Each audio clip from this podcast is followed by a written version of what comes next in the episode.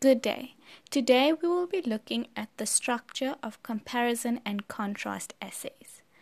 Just like every academic essay, comparison and contrast essays have to have an introduction, body paragraphs, and a conclusion.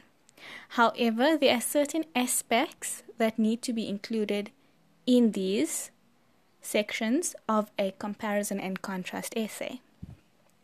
In an in an introduction of this type of essay, you always start off by presenting the subject that is going to be compared or contrasted, and you give relevant background information of the subject.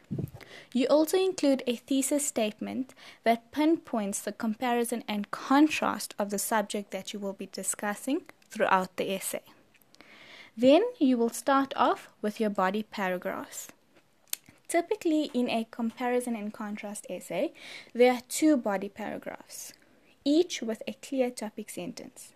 One body paragraph is typically devoted to the similarities between the two subjects that are being discussed or compared, and the other bod- the second body paragraph is devoted to the differences between the su- two subjects being compared.